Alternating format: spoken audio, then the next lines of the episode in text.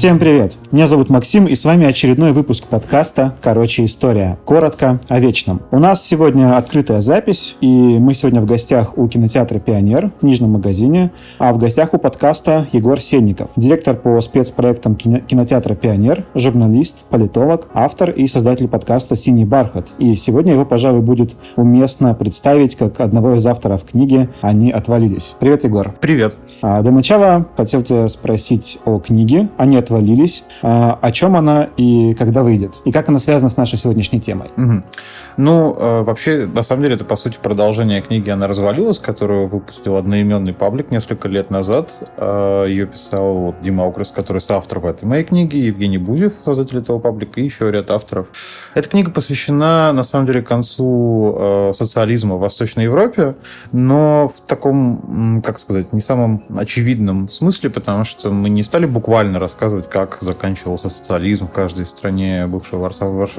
стране Варшавского договора, а скорее собрали какие-то набор разнообразных историй, или достаточно больших, или коротких, которые показывали бы, какими были общества тогда и какими они подошли к этому моменту конца. А сегодня мы говорим о ксенофобии в ГДР, и этому буквально вот посвящена моя глава. Надо сказать, что мы с Дмитрием Окрестом делили часть глав, часть написана им. Э, взял много интервью для этой книги, он общался Лехом Валенцией или с польскими э, бывшими наркоманами. А, вот. И в этой главе я рассказываю о том, как вообще было устроено взаимоотношение между нациями в ГДР. И перед тем, как мы приступим к теме, я бы хотел дать небольшую историческую справку, потому что то, что кажется Егору и многим слушателям известным по умолчанию, другим может показаться незнакомым. А хочу а, рассказать о том, что было ФРГ, э, было, была ГДР, и вот после окончания Второй мировой войны, а точнее все-таки будет сказать 6 июня 1945 года, то есть э, еще до а, фактического, до юридического завершения войны, потому что еще оставалось победить Японию, нужно было решить вопрос, э, что же делать с Германией.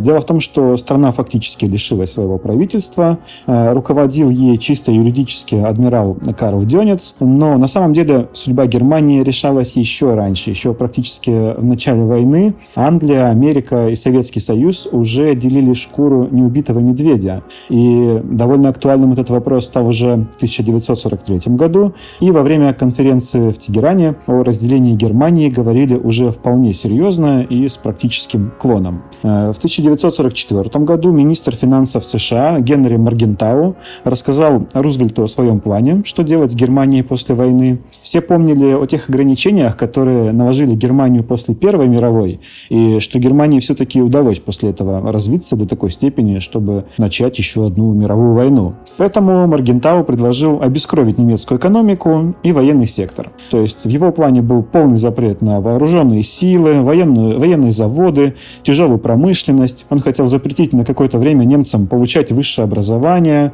полностью запретить, например, самолеты и полеты на них немцам. И хотя Рузвельт изначально согласился с этим предложением, в итоге этот план не сработал. Страну поделили в итоге на четыре сектора по числу стран, которые приняли капитуляцию Германии. Затем эти четыре сектора в итоге стали двумя – ФРГ и ГДР. Германская Демократическая Республика, которая была восточной частью, контролировалась Советским Союзом. К ней быстро пришла к власти социалистическая партия, она же СЕПГ. А Берлин, кстати, тоже поделили изначально на четыре сектора, э, хотя весь город был на территории ГДР.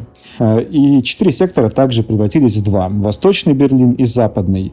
Интересно, что Западный Берлин фактически стал таким городом-государством. Его со всех сторон окружала ГДР. Изначально город разделяли в блокпосты, но были ситуации, когда человек жил в ГДР, а работал в Западном Берлине. И, для, и в итоге в 1961 году для того, чтобы исключить миграции между двумя этими частями Берлина, построили стену, разделявшую город. Это была напряженная ситуация, потому что стену построили построили, ну, прям очень быстро и внезапно. Запад подвел к стене танки с твердым намерением все снести. В ответ с востока тоже подошли танки, и вот так они постояли, поняли, что из перестрелки ничего хорошего не выйдет, а это было еще до Карибского кризиса.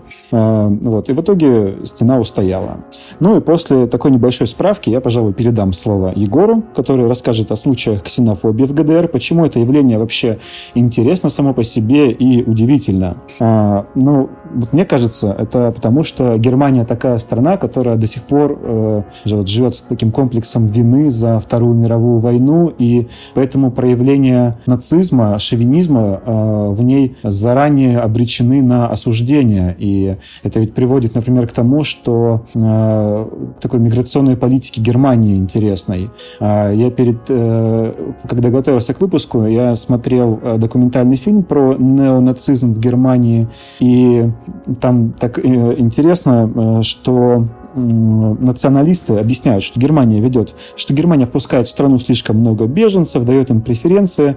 Я думаю, все слышали об этой проблеме. А, и вот э, как-то хочу, чтобы Егор ты объяснил, а, что такого интересного в э, ксенофобии именно в ГДР. Угу.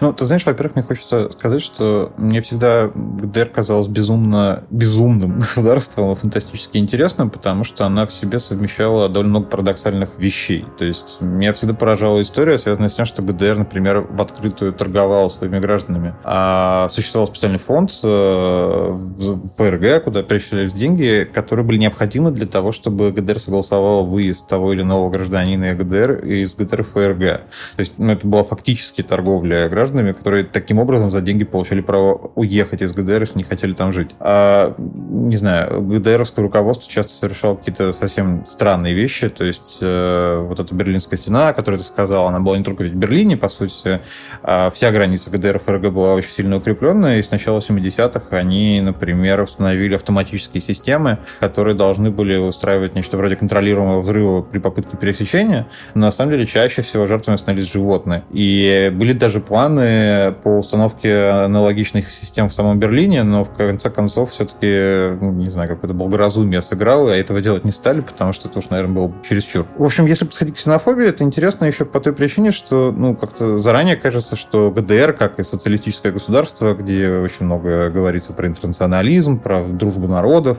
про взаимодействие с другими странами соцблока, как-то по идее кажется, что она должна быть скорее довольно дружелюбной страной, куда могут приезжать, по крайней мере, уж точно представители соцстран без каких-либо проблем.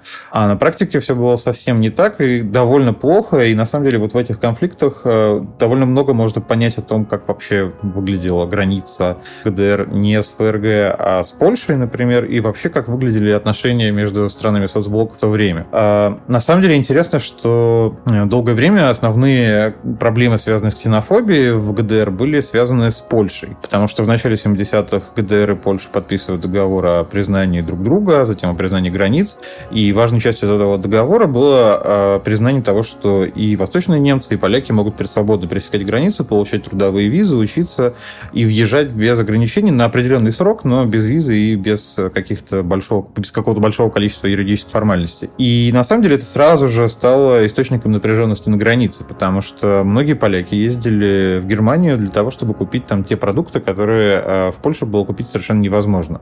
Бывали какие-то безумные случаи, то есть э, я помню, я читал один полицейский отчет, в котором рассказывалось о том, что некий гражданин Польши пытался вывести 1700 э, вафельных рожков, какое-то невероятное количество мороженого и кучу шоколада, очевидно, как, как, как бы, очевидно, не предназначенные для индивидуального использования. И дело в том было, что советская ГДРовская экономика, естественно, была плановая и рассчитана на какое-то конкретное количество потребления, и приезжавшие из Польши люди вносили некоторую сумятицу в этот процесс, потому что э, исчезали какие-то товары, скупались, э, чаще всего, кстати, сахар. Интересно, что именно ГДРовцев почему-то смущало, что поляки приезжают и покупают наш сахар, который нам нужен самим здесь, вместо этого он уезжает в Польшу. Но не только. И восточные немцы, особенно жившие на границе, не постоянно жаловались во все партийные органы, что происходит что-то чудовищное.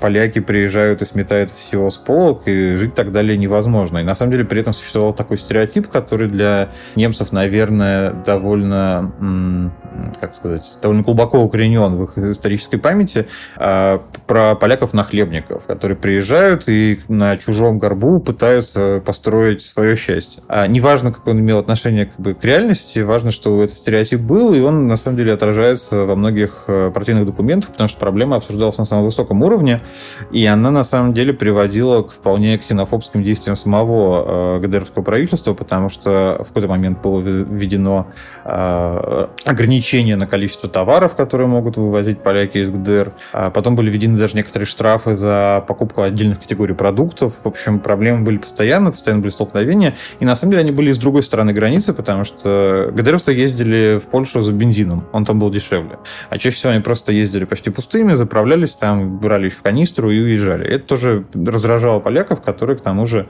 э, тоже нельзя сказать, что особенно на границе всегда уже были так э, дружелюбны по отношению к немцам. В общем, это была постоянная проблема, которая звучала до самого конца ГДР. То есть э, в конце 80-х, уже когда сама Германия была в довольно серьезном кризисе, и речь шла о том, что для того, чтобы ГДР, в принципе, сохраниться еще даже до ухода Хонекера э, и более-менее как-то реформировать экономику, требовалось, прикидывали ГДРовские экономисты, что требовалось снизить потребление э, в Германии примерно 25-30% на несколько лет. То есть это огромные потери. И в этих документах напрямую говорилось, что одна из угроз, несмотря на то, что кризис кризис был в ГДРовской экономике, одна из угроз — это поляки, которые приезжают через границу и наносят невероятный ущерб, видимо, восточно-германской экономике. Эта проблема кажется немного комичной, но то есть можно списать ее просто на разряд того, что ну, какие-то пограничные споры всегда существуют, это не в прямом виде вроде бы ксенофобия, но на самом деле надо сказать, что, во-первых, мне кажется, тут важное отличие от, например, э, не знаю, правых взглядов ФРГ, куда приезжало тоже много мигрантов, которые приезжали туда работать, сначала из Греции,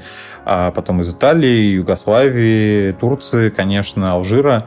А, те конфликты были связаны скорее вот именно с расизмом и а, отчасти были обоснованы экономически, потому что часть населения ФРГ боялась того, что они потеряют свои рабочие места. А в случае ГДР мы имеем дело с тем, что люди не столько боялись за рабочие места, сколько за уровень потребления, который был гораздо важнее для них в условиях социализма. А, но эта история, мне кажется, важной для входа в тему, она не самая показательная, а показательнее наверное, будет то, что происходило в ГДР э, при столкновении с представителями совсем далеких государств, не, не Польши, а прежде всего Вьетнама, на самом деле. Э, с конца 60-х, начала 70-х э, в Германии приезжает много вьетнамцев. Они частично э, приехали в ГДР из-за войны во Вьетнаме, а частично они приехали после заключенного в 70-х между руководством ГДР и Вьетнама соглашения о том, что трудовые мигранты, которые необходимы на самом деле были в восточно-германской экономике не меньше, чем э, в экономике ФРГ, могут приезжать и работать, и э, это привело, на самом деле, к бурному росту. Вот в конце 80-х э, в ГДР жило примерно 60-70 тысяч вьетнамцев, и большая часть они были сконцентрированы как раз в Берлине и ряде индустриальных городов, вроде Карл Маркштадта или Хемница. И на самом деле надо сказать, что хотя вот, допустим, в ГДРовских учебниках рассказывалось, что так называемая помощь странам третьего мира, которая оказывают западные капиталистические державы, это все ложь и обман, это способ империалистического выкачивания ресурсов из бывших колоний. То есть вроде бы такое поведение осуждалось, на самом деле в своих договорах э, с Кубой, э, с Вьетнамом, с Алжиром, с Ливией и еще с рядом стран ГДР вела себя примерно так же. То есть э, все иностранцы, приезжавшие вот из этих стран, потом чуть позже еще из Африки, приезжавшие в ГДР, они оказывались в ситуации, где, во-первых, их отправляли на самые грязные работы, которые были совершенно нежеланны у восточных немцев. Это часто бывали вредные производства, шахты, э, электростанции, в общем, все, что связано было с грубой физической силой, трудом,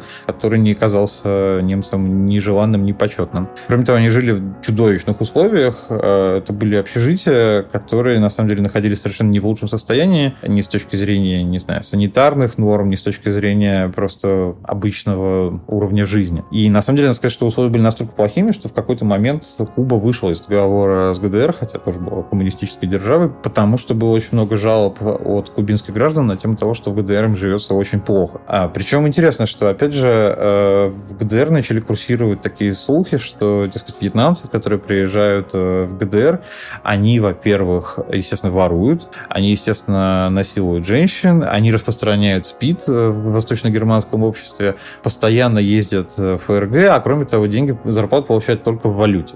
Это все было абсолютно неправдой, и самое, как бы, на самом деле, в этом трагичное, что, например, вьетнамцы э, и вообще все другие трудовые мигранты, приезжавшие в ГДР, э, не имели права перечислять домой, ради чего, собственно, на самом деле они ехали, э, больше 12% своего дохода. Это было жестко ограничено руководством ГДР, которое как раз опасалось вывоза денег, потому что вообще оно не для этого их завозило. И конфликты происходили постоянно, причем интересно, что есть такая популярная теория, особенно популярная после уже объединения Германии, что э, на самом деле наибольшей популярности правые идеи э, нашли себе в ГДР не только в приграничных регионах, но еще в тех регионах, куда не добивало западногерманское телевидение. Это прежде всего Саксония, потому что вокруг Дрездена много гор, и туда сигнал из Западной Германии просто не доходил. А также часть, э, часть Восточной Пруссии и Мекленбург-Померания. Эм, это интересная теория именно в том смысле, что я часто размышлял, например, о том, что в ГДР, ФРГ, и у нас есть, кстати, глава, э, посвященная этому в книге, а в ГДР, в ГДР, ФРГ было доступно телевидение, в ФРГ, соответственно, телевидение ГДР, а в ГДР, соответственно, телевидение ФРГ. Более того, когда телевидение в этих странах создавалось, а руководство ГДР выбрало э, именно такой же формат, я не помню какой точно, формат телевещания, такой же, как ФРГ, для того, чтобы иметь возможность вести коммунистическую пропаганду на Западную Германию.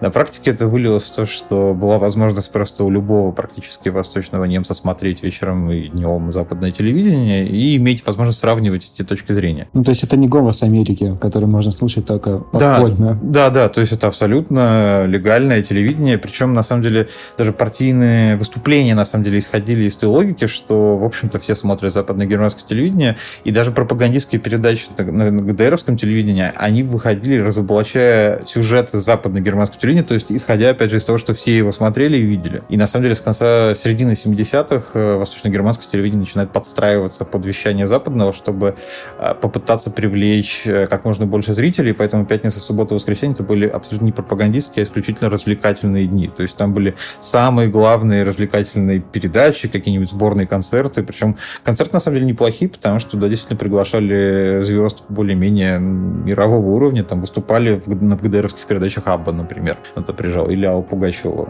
Не знаю, что им нравилось больше, но так или иначе, в общем, э, ситуация такая, что есть предположение, что те регионы, куда не добивало западно-германское телевидение, они оказались более подвержены ксенофобии. Это как бы и правда, и нет. Мне кажется, что все-таки большую роль действительно играет э, приграничность, и Саксония, и Померания, они все ближе к Польше и, победнее, на самом деле, в масштабах Германии. Поэтому мне кажется, что вот здесь экономический фактор, и вообще во всей этой истории экономический фактор гораздо важнее. Э, в конце 80-х ситуация в ГДРской экономике становится все хуже и хуже с каждым годом. И, кроме того, политическая ситуация становится сложная, потому что к власти в Советском Союзе приходит Горбачев, и его идея... Ему не нравится Хонекер, ему не нравится, как все устроено в Германии, как, э, ну, как, бы, как руководство Хонекера 73 года, в общем-то, так а, затормозило страну. И, на самом деле, очень часто звучали постоянные, постоянная критика ГДР на тему соблюдения прав человека, а, в том числе из-за этих автоматических систем, установленных на границе. А, причем интересно, что вот постоянно эта история с тем, что восточные немцы пытались сбежать из страны или пытались перебежать, перелететь, переплыть через Берлинскую стену, а их убивали. На самом деле прямого э, вот зафиксированного на бумаге приказа о том, что их нужно убивать именно не было. И не было именно по той причине, потому что была постоянная критика Запада. И в любой момент э, руководство Германии могло сказать, ну мы этого не приказывали. Это пограничники, которые действовали по обстоятельствам. На самом деле все приказы были устными.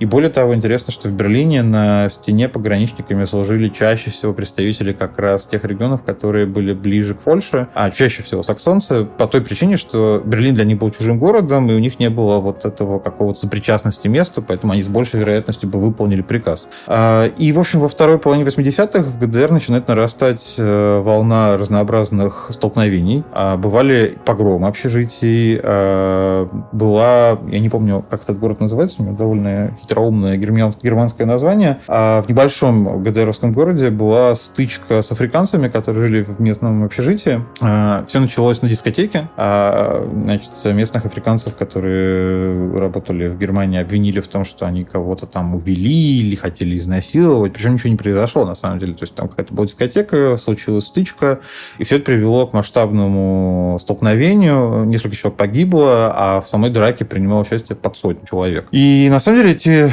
истории фиксировались в конце 80-х все чаще и чаще и чаще. И особенно, конечно, конечно, сильно они ударили именно в момент объединения. И вот это важный момент, мне кажется, потому что вообще есть такое представление довольно, скажем так, не знаю, поэтично оптимистичное о том, как объединилась Германия, что это произошло действительно очень быстро, меньше, чем за год. А, это оказалось довольно, не знаю, многим казалось довольно логичным. Есть красивый символ в виде падения Берлинской стены.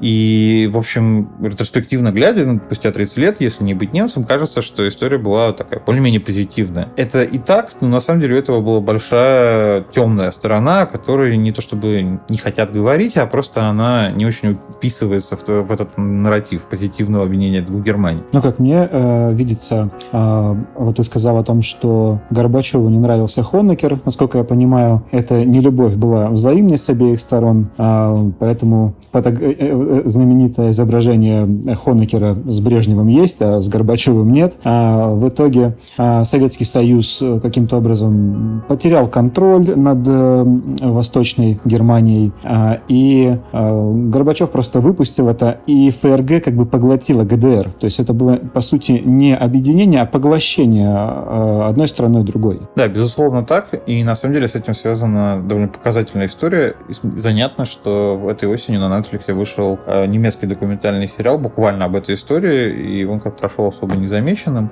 Вообще интересно, что, в общем, когда э, в ГДР пала Берлинская стена и стало понятно, что объединение — это вопрос довольно близкого будущего, э, в ГДР к власти пришло правительство реформистов, которое во всех этих условиях считало, что у него есть какое-то время, чтобы перестроить экономику страны, подготовиться к переходу, и что важным было, им казалось, что у них получится приватизировать экономику а, силами восточных немцев. То есть э, многие руководители предприятий надеялись на то, что их заводы, которыми они руководили, станут их собственностью. И само правительство надеялось, что у них будет, по крайней мере, право голоса в этом вопросе. Но это совершенно не было интересно Западной, Западной Германии. И произошла такая штука, что, во-первых, произошел довольно быстрый переход на Mark. Это было уже весной 90-го года. А стена упала в октябре 89-го. А дальше был создан трастовый фонд, который назывался Тройханштальт, которым руководил присланный из Бона, который тогда был столицей ФРГ, а такой преуспевающий капиталист Детлев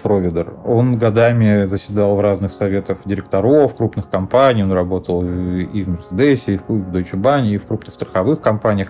В общем, это был опытный и чиновник, и капиталист, и предприниматель, и менеджер, и его отправили руководить, по сути, в тот момент самой большой промышленной компанией в мире, потому что буквально все предприятия ГДР стали ее собственностью. Идея была в том, что этот трастовый фонд будет служить таким перевалочным пунктом для приватизации. Он концентрирует все эти предприятия не для того, чтобы ими просто владеть, он ими временно управляет, э, принимает заявки на приватизацию, оценивает их и передает предприятия тем, чья заявка будет сочтена наиболее какой-то показательной. Но это на бумаге было, а на практике, во-первых, вокруг этого э, траста сразу же появилось огромное количество скандалов, которые, на самом деле, частично, мне кажется, как раз и сыграли свою роль в росте ксенофобии в Восточной Германии уже после объединения. Потому что Ровидер, приехавший, по сути, как наместник, такой руководитель всей экономики Восточной Германии, он совершенно не церемонился с людьми, которые работали на предприятиях, и начал их очень энергично увольнять. Там была, например, а, болезненная для ряда а, немцев история, которая заключалась в том, что ну, принято было решение, что нужно уволить преподавателей различных пропагандистских дисциплин, марксизма, ленинизма и того, что в условиях социализма называлось общественными науками. И, по идее, вроде бы их и должны были только уволить, а на самом деле уволили 76 тысяч профессоров, и многие из них совершенно не имели никакого отношения к э, преподаванию пропагандистским дисциплин. То же самое происходило буквально во всех отраслях. Э, на самом деле, в какой-то момент количество безработных добралось до полумиллиона и продолжало расти. При этом, когда Ровида расспрашивали, что он по этому поводу чувствует, он говорил, что особо ничего, потому что ну, как бы, дело нужно делать, а то, что есть какие-то проблемы, ну, это трагично, но когда-нибудь все образуется. То есть это, по сути, были иллюстрации, я так понимаю, что под сокращение попали сотрудники штази, тайной полиции? Да, это были иллюстрации, но совмещенные еще с такими неолиберальными реформами. То есть государственные предприятия, многие из которых действительно были убыточными, а вместо того, чтобы пытаться изобрести какие-то варианты, как их, э, как их э, не знаю, оздоровить, просто увольнялось огромное количество людей. И да, и все штазисты оказались без работы. Многие из них себя нашли э, в криминале, потому что, ну, что логично, многие себя нашли в каком-то смысле в охранном бизнесе, многие оказались просто без работы, и действительно нередкими были ситуации, когда бывшие офицеры штази становились почтальонами, уборщиками, не знаю, поварами и так далее. И, в общем, ситуация экономическая ГДР э, в этот момент полный швах, и на самом деле ситуация начинает ухудшаться и ФРГ именно по той причине, что стало понятно, что на ГДР придется очень сильно тратиться. И само объединение действительно выходило очень дорогим. Почему важно про этот фонд Тройханштальт? А, потому что на самом деле на практике вышло так, что он всеми силами не давал возможности приватизировать восточно-германские предприятия не только восточным немцам, но и иностранцам. 94% предприятий были приватизированы западно-германскими бизнесменами. То есть это была одна из таких установок, что бывшие, то, что вот, не знаю, в России, например, или ну, вообще на части советского пространства называлось красные директора, вот такого явления в ГДР в Германии не появилось. Все бывшие руководители заводов, практически все были отодвинуты от возможности их приобрести. В этом были и политические, и на самом деле экономические соображения. Есть много кадров вот западных, западных немцев, э, предпринимателей, которые приезжают э, посмотреть на приобретенные ими заводы, и они реально смотрят как, ну, не то чтобы захватчики, но такие люди, которые вот впервые приехали в какой-то восточно-германский город и озираются, смотрят, что тут будет. И, в общем, на этом фоне, конечно, зреет э, довольно много недовольства в ГДР, и это недовольство, безусловно, связано и с политической ситуацией, и с тем, что, по сути, ну, страна многими действительно воспринималась а эта история, что, ну, не то чтобы оккупирована, но она, по сути, перестала существовать и стала частью ФРГ. Что, с одной стороны, безусловно, многими позитивно воспринималось, но когда это доходило до потери работы или постоянного, не знаю, какого-то образа жизни или упадка, а, конечно, это сразу же перетекало в какую-то другую плоскость. И часто эта ярость обрушивалась в итоге на а, всех, кого можно было считать чужими. То есть сначала это была прям очень широкая категория. Туда попадали и панки, и, не знаю, рейверы, и иностранцы, и поляки, в общем, все. Но со временем, э, на самом деле, все немного в этом смысле кристаллизировалось. Панки перестали проходить по разряду чужих вместе с поляками, потому что, во-первых, сильно познакомились неонацистские и правые организации в бывшей ГДР с тем, как устроен вообще неонацизм в мире, и поняли, что есть белые, а есть не белые, и с ними нужно сражаться. А громкие беспорядки первые, наверное, произошли м- летом 90-го года, когда сборная Германии, сборная ФРГ, а выиграла чемпионат мира по футболу 90-го года. То есть на Александр Плац в Берлине были сначала большие празднования, которые переросли в стычки с полицейскими. Это был такой первый звоночек, но на самом деле вот с этого момента количество ксенофобских э, или российских э, столкновений начинает расти в какой-то безумной прогрессии. А в среднем по 500-600 событий в месяц происходило. Стычек, драк, поножовщины, каких-нибудь, э, не знаю, поджогов машин. И это происходило каждый день. И, конечно, отчасти еще было связано с тем, что власть была в пересменке, полиция, которая заспила к работе, она еще не полностью контролировала ситуацию. И вот в этом таком коридоре между одной властью и другой властью происходило очень много всего, что было очень сложно контролировать. А в этом смысле были очень громкие события э, в небольшом городе под Берлином. Там было большое вьетнамское общежитие еще с ГДРовских времен, и произошел натурально в 92 году погром. Несколько человек было убито, были разбиты окна, было подожжено здание, и все это происходило, в общем-то, довольно спонтанно. То есть не было никакого повода, просто в городе зрело недовольство вьетнамцами, что, дескать, они живут, отнимают у нас работу, мы работу потеряли, у нас завод закрылся, вьетнамцы приехали. В общем, понятный такой нарратив того, почему их нужно громить. Ну, кстати, на самом деле совершенно непонятно, потому что если вот э, сейчас э, неонацистские настроения в Германии вспыхивают э, из-за сирийских беженцев, из-за, там, ну, скажем, прямо из-за исламизма, из-за, э, то есть когда сталкиваются между собой такие культурные коды, то в случае с вьетнамцами мне вот странно вообще, что, что служит поводом. Именно определение их какой-то группе чужих? Да, я думаю, скорее именно это, и вот этот экономический фактор, что люди, потеряв работу, чувствовали себя очень неустроенными и пытались кого-то в этом обвинить. На самом деле, интересно, что Ровидер, который руководил фондом Тройхандштадт, э, с ним произошла трагичная история. Его застрелили 1 апреля 91 года в собственном доме, когда он еще руководил этим фондом. Причем история настолько смутная. Его стрелил снайпер, который был примерно в 50 метрах от его дома. Но история смутная на многих уровнях. Во-первых, потому что вот первый этаж у него был э, оснащен бронированными стеклами, а второй нет. И он был именно на втором, и снайпер знал, куда стрелять. А о том, что и, там как бы были эти проблемы с безопасностью, это не то, чтобы широко оповещалось. На месте убийства была найдена листовка Рота э, армия фракцион. Это левая террористическая группировка в Германии, в 70-х и на самом деле до конца 90-х. И она была подлинная, но на самом деле у многих есть вообще сомнения по поводу третьего, э, террористов принадлежали к третьему поколению РАФ. У многих э, полицейских есть сомнения на тему того, что третье поколение РАФ вообще вообще существовала. Многим кажется, что это была скорее уже организованная штази, какая-то группировка, которая никогда не была прям действительно партизанами подпольщиков. В общем, так или иначе, и политические убийства, и столкновения — это вот такой перманентный фон тогдашней Германии. интересно, что вот опросы, которые проводились э, в те годы, они показывали, да, людям задавали прямой вопрос, вам не кажется, что слишком много иностранцев в стране? На востоке страны отвечали чаще всего, что да. По-моему, под 70% отвечало, что иностранцев больше. При этом физически на востоке иностранцев жило очень мало, особенно по сравнению с ФРГ. А, это особенно интересно просто потому, что на самом деле вот этих чужих, с которыми сталкивались ГДРовцы, было реально не очень много. Многие а, восточные немцы массово сами уехали в ФРГ еще в первой половине 90-х и на Востоке не жили. А те, что остались, не могли сталкиваться с большим количеством иностранцев, на самом деле, ну, кроме Берлина. А ну, речь скорее идет про другие районы. И вот это такое набухание ксенофобии, оно продолжалось всю первую половину 90-х, но со временем пошел на спад, пик был вот 92-93 год. Тогда по стране проходило огромное количество подобных событий. Причем интересно, что, конечно, а, в таком, в чистых цифрах различных российских столкновений больше происходило в ФРГ, чем в ГДР. Но если брать это в процентном соотношении, то ФРГ было безусловно, ну, ГДР было безусловным лидером а, в процентном соотношении, а, особенно учитывая население. И, по сути, это все успокоилось только во второй половине 90-х э, из-за нескольких причин. Во-первых, такой экономической стабилизации, понимание того, что какие есть плюсы, возможности наладить жизнь, а кроме того, из-за действий полиции, которая за этим следила все тщательнее и тщательнее и старалась пресекать, не доводить до таких погромов, которые просто сотрясали всю страну. То есть была история уже в 93 году, когда а, в Восточной Германии подожгли дом, в котором жила турецкая семья, и погибло 5 человек. И это была, вот как бы, учитывая фон, это была не экстраординарная история, а такая ежедневная рутина, в которой ГДР жила.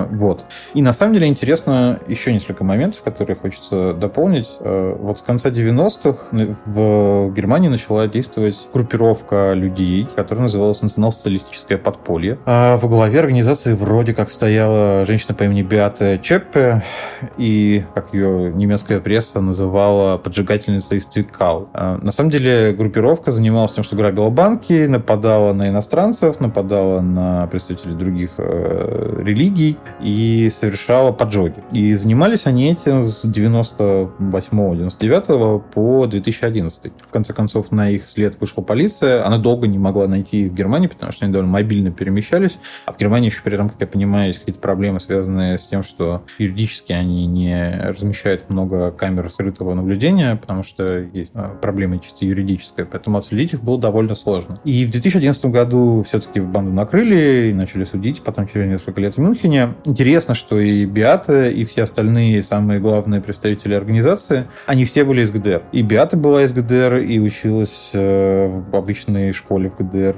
Ее один из подвижников служил даже в Бундесвере в начале 90-х, и его из армии уволили за то, что он открыто симпатизировал нацистским идеологии и хранил у себя в счастье фотографии Гитлера, Гиммлера, Геббельса и других нацистов. И все, все они были представителями ГДР, при этом большинство своих преступлений совершали на территории бывшей ФРГ. А Биаты в итоге в 2013, по-моему, 2014 году присудили, осудили на пожизненное заключение, а другие получили довольно большие сроки. Но это опять история, которая показывает, что Восточная Германия из-за экономики, из-за каких-то исторических стереотипов, а, из-за проблем с, вот, с этим переходом от социализма к коммунизму, и мне еще лично кажется, что на самом деле из такого духа противоречия как раз против интернационализма, который э, воспитывался, вроде бы как заявлялся в ГДР, э, именно на востоке страны оказалась большая часть ксенофобов и расистов. И на самом деле это показательно, что вот правые различные организации были актуальны и в ФРГ на протяжении 20 века, и в какие-то моменты экономических трудностей неплохо набирали на выборы.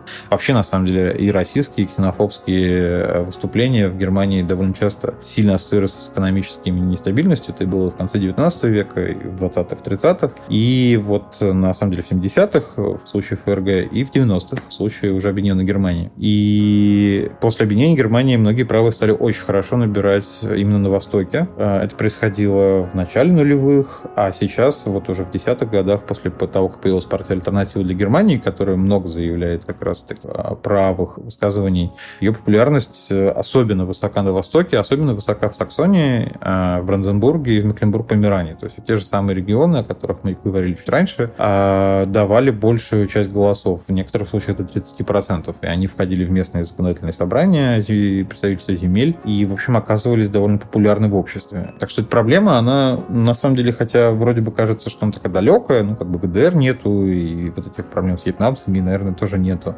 Но, на самом деле, она до сих пор дает о себе знать, и до сих пор оказывается весьма актуальной. Хотел спросить, а были ли случаи ксенофобии по отношению к а, восточных немцев к западным и наоборот? То есть вот это разделение на оси и вести. И сохраняется ли сейчас э, какое-то следы вот этого разделения, а, может быть, в каком-то пренебрежительном отношении друг к другу? Ну, на самом деле, я не скажу, что были прям столкновения на этой почве. То есть, безусловно, в обществе существовала напряженность, связанная с происхождением связанная с разными вообще культурными кодами, э, но она обычно не переходила прямо вот в столкновение, конфликты, которые были связаны именно с темой из Восточной или Западной Германии человек. Но при этом э, надо сказать, что разделение чувствуется до сих пор. Э, еще в начале 90-х для бывшей ФРГ, ну, для той ФРГ, которая была до 90-го года, для жителей был введен специальный налог, который вводился на 25 лет и должен был собирать средства, которые в дальнейшем перечислялись на развитие ГДР. Вообще он должен был истекать в 2015 году, но его продлили, потому что на самом деле экономически они так до сих пор не выровнялись. Если посмотреть на, на сальдо миграции с 90-го года, легко увидеть, что Восточная Германия очень энергично пустела все это время, кроме Берлина. Ну, понятно, потому что Берлин столица, туда переехала, и туда едут многие иностранцы. В остальном Восточная Германия сильно беднее по уровню зарплат, по уровню среднего уровня жизни, и, в общем, в ней немало таких вполне себе депрессивных советских городов, которые, не знаю, ничем не отличаются от депрессивных советских городов на всем остальном постсоветском пространстве. Ну, то есть это типовая застройка? Типовая застройка, моногорода, предприятия, которые плохо работают или убыточные, в общем, сокращение, нестабильность, высокая безработица. Таких мест в Восточной Германии бывших немало. Ну и, конечно, парни с короткими стрижками, спортивной одежде, которым нечем заняться. Да. Особенно это, кстати, было связано с, с тем, что в 90-е была довольно большая миграция этнических немцев из э, постсоветского пространства, из России, из Казахстана, а, которые приезжали в Германию но и получали гражданство именно по, по рождению, потому что поволжских немцев бывших Германия принимала как э, своих и давала им возможность жить. Но многие совершенно не собирались интегрироваться никуда, ни в какое немецкое общество, хотя были этнически немцами. И довольно многие из них занимались криминалом, и вообще есть там типаж такого немца, который приехал с постсоветского пространства. Он сейчас уже не такой актуальный, но вот 90-е нулевые был очень на слуху. И, в общем, мне кажется, что напряженность, она есть до сих пор. У меня есть знакомые, которые, живя в Западной Германии, в Кёльне или в Мюнхене, приезжают на, на восток и смотрят, что а вот там, вот куда тратятся мои налоги, вот оно что происходит. И, конечно, из-за того, что на Востоке при этом довольно сильно голосуют э, за, допустим, АФД, а, есть еще напряженность, что вот мы тратим на них деньги, а они при этом голосуют за правых и чуть ли не за расистов. Ну что ж, я думаю, что мы э, смогли показать, чем эта тема действительно интересна, э, тем, что, казалось бы, в Германии все условия для того, чтобы э, ксенофобия и какой-то шовинизм не существовал, несмотря на это, там вполне себе это было, и следы этого ощущаются до сих пор. Ну и на этом, я думаю, пора заканчивать выпуск. Нужно сказать несколько слов о книге «Они отвалились», разумеется. Егор, а расскажи, когда выходит книга, можно ли ее почитать сейчас? Угу.